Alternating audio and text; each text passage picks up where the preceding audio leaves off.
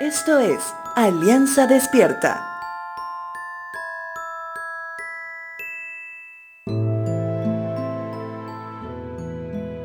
La analogía del pastor y las ovejas en la palabra de Dios es una forma muy llamativa de conocer el corazón de Dios, ya que la oveja es un animal muy particular. La oveja, a diferencia de otros animales de campo, es presa de otros animales y no tiene una presa dentro de su ecosistema, ya que es un animal herbívoro. Además, es un animal que necesita mucha ayuda en ciertas etapas de su crecimiento. Las ovejas no tienen la capacidad de encontrar pastos jugosos y abundantes por sí mismas, a menos que sean dirigidas al lugar correcto. Su tendencia natural será comer en el mismo lugar o en pequeños círculos de manera que no quedarán bien alimentadas y sufrirán desnutrición, a menos que haya un pastor cerca. Las ovejas no se pueden proteger de las enfermedades.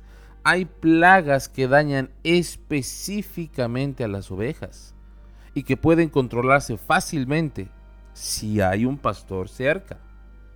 Una oveja no se puede proteger de los depredadores. Los lobos y otros animales amenazan con robar y matar a la oveja que está desprotegida. Por lo contrario, la sola presencia del pastor llega a ser suficiente para disuadir los ataques de los enemigos de su rebaño. Una oveja puede perderse camino a casa ya que no tiene la capacidad de orientarse en los valles y fácilmente se pierde si no es guiada por un pastor.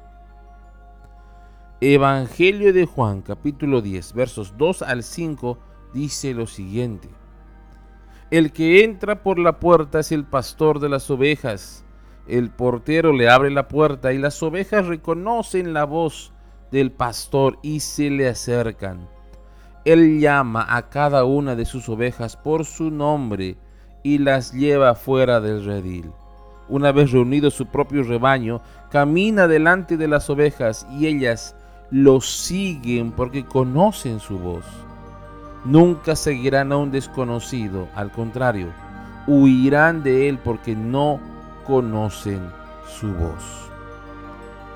Dios ha puesto un pastor cerca de ti para que conozcas su voz y sepas que Dios no ha dejado de preocuparse por ti.